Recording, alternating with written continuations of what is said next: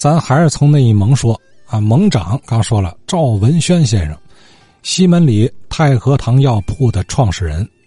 赵文轩先生的公子呢，赵家奇先生后来师从于李钦安，也就是跟自己的这个呃拜盟的这叫七叔啊，七叔学医。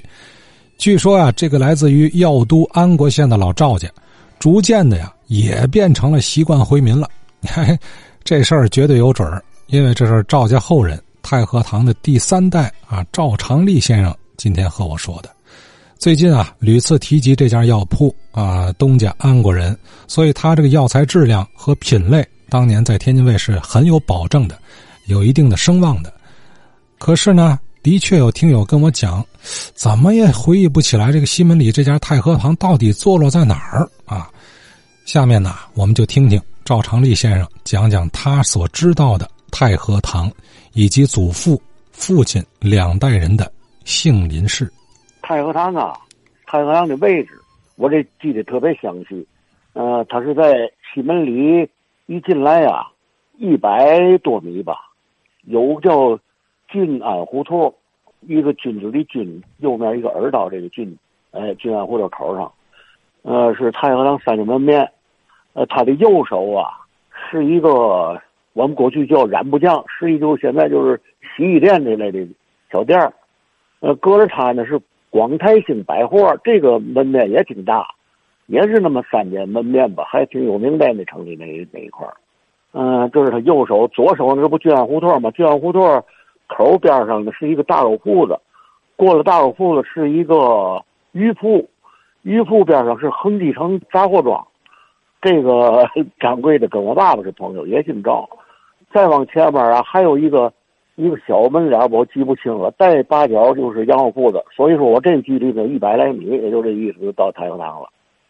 我就是在太和堂出生的，我五零年生人，反正我记事儿啊，就总在那个柜上。就在我们那铺子里边，我就前不后边的转悠着玩嗯，等到我记事儿有印象的时候啊，我就知道李琴丹在我们那儿坐堂，王维仁也在那儿待过。那个柜上啊，有那么七八个伙计，有个大掌柜孟先生，我呢就喊他孟大爷，也是南国县人。反正从我记事我知道他在那个柜上就管事儿。这伙计都是安国老家的吗？不是，哪儿都有。我印象里边有沧州的，嗯，有武清的。你看那阵儿人他们喊刘大好事，张大这样喊着呗。呃，三里门面后边啊，嗯，是一个院子，一个罩棚，里边什么有药碾子啊什么的。后边呢还是三间，三间是楼上楼下了。楼下呢就是平常我看他们，呃，做蜜丸啊，抖那水丸啊，哎，那个加工药材嘛的都在那儿。楼上呢，就是我们住处了。那阵是我爷爷、我奶奶住上边开始我们也住上边后来呢，我们就在聚安胡同啊一号是买的房子，怎么我不知道了。我们就搬到后边去了。我爷爷呢，等我记事儿到他死就三年时间。我三岁记点事儿，我还有一个哥哥比我大一岁。嗯，我爷爷呢总爱领着我们俩呀上外边玩玩去，像南市啊。下边啊，就是那个百货大楼边上这块有时候玩玩去。我爷爷带着我们，也不爱多说话。我爷这人，我爷爷那人特别厚道，他维护人嘛，你说维护在柜上，还有他这帮蒙弟嘛，他维护特别好。文化大革命党那么紧的时候，我们柜上的那些个有这个伙计，包括这大掌柜，每到春节还去上我们家偷着拜年去给我奶奶。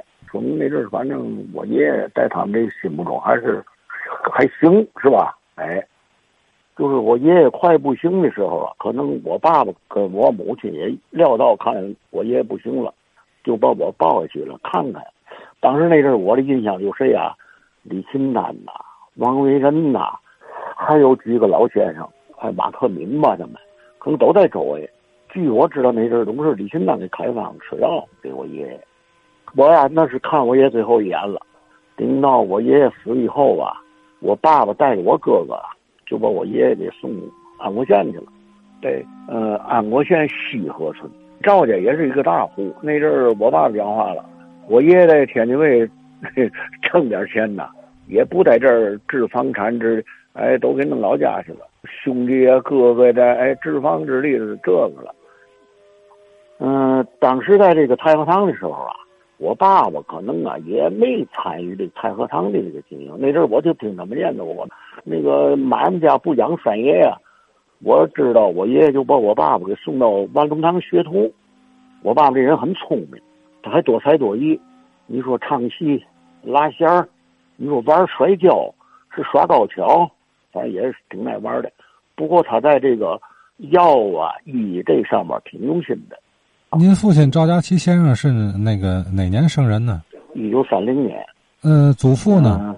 我爷爷应该是一八八七年吧，应该是。他过世的时候是多大岁数？五六年。哦。完不到七十岁就那个岁数。什么疾病呢？后来都说生口气，当时赶上那个那个那个那个年代吧，也是。后来就说的嘛，说野哥，就现在食道癌吧，好像是野哥。哎呀，这口气也是。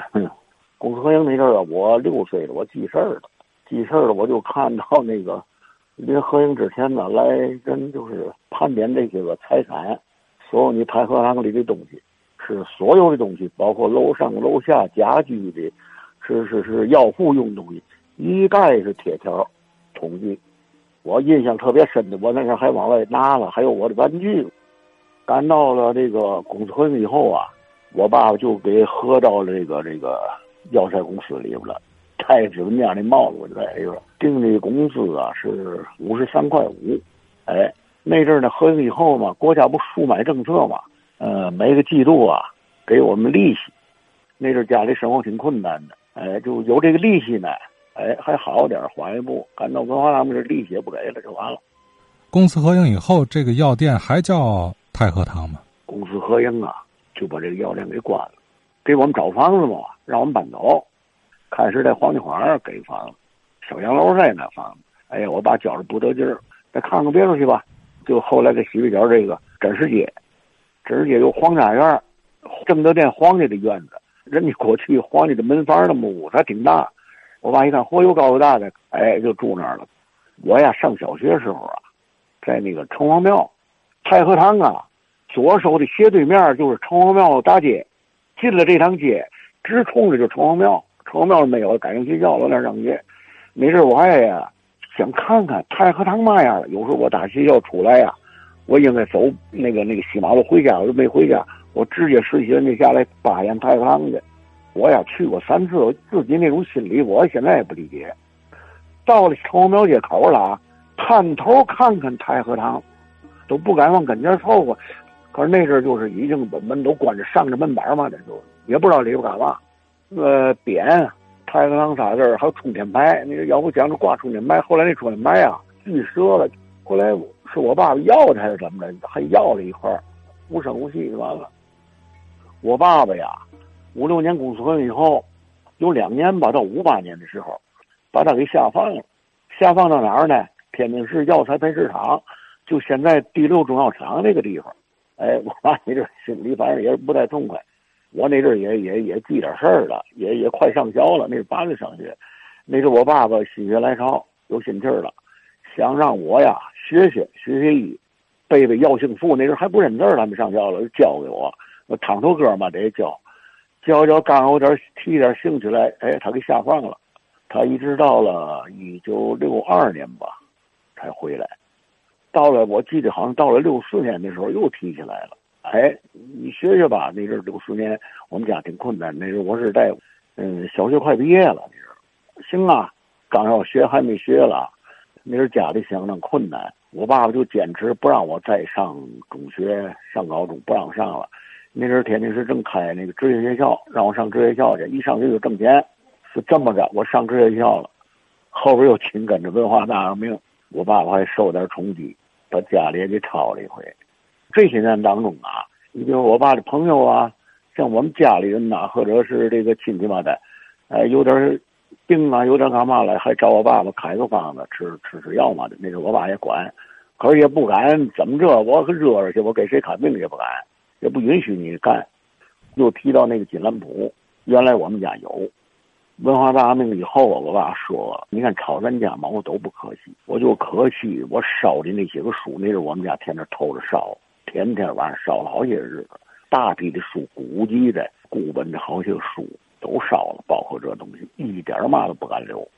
你看啊，我就印象深的，那是我爸爸好玩啊，呃，养蛐蛐，特别疼的慌的。我见过这书，可是我不懂，叫《蟋蟀谱》，说是明朝时候留下来的，都烧了。我爸爸赶到后来啊，退下来了，自己就开始就那个给人看病嘛的，在几个地方坐诊，哎，名声还挺好。原来在新道那儿，东方药店呢，邵庄卫生院呐，我爸那人呐，说真的，也是个厚道人，看病啊特别上心，得给你把这个病说透了。他的医术呢，反正啊，几乎就是奶不上个。真是耐不上个。后来我没事他身体不太好了，我就去门部说：“我说你们给把着点啊，一上午别超过七八个号去，因为他看一个人得三四十分钟，号脉开方，跟人讲啊说嘛的。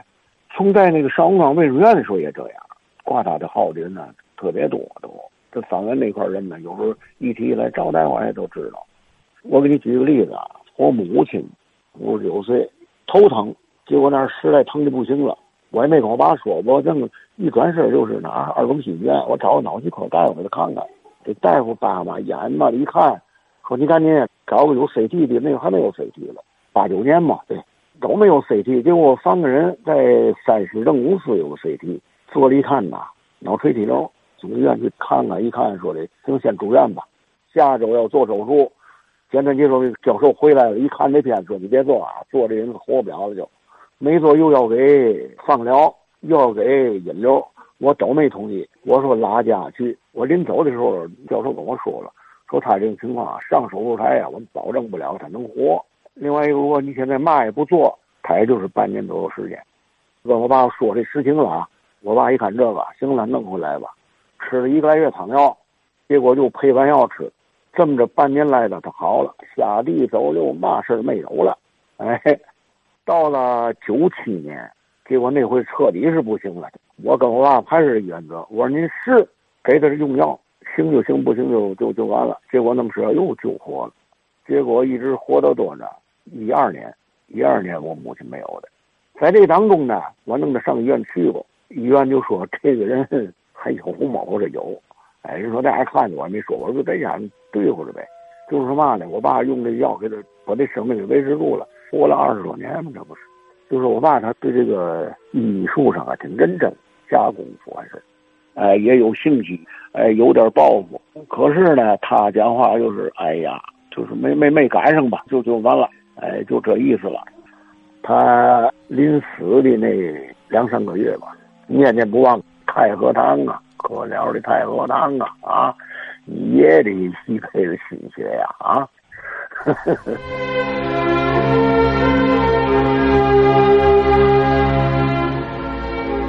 哎呀这真是杏林之中安万户，悲心交集各不同啊！好了，今天就听到这儿，明天继续。话说天津卫。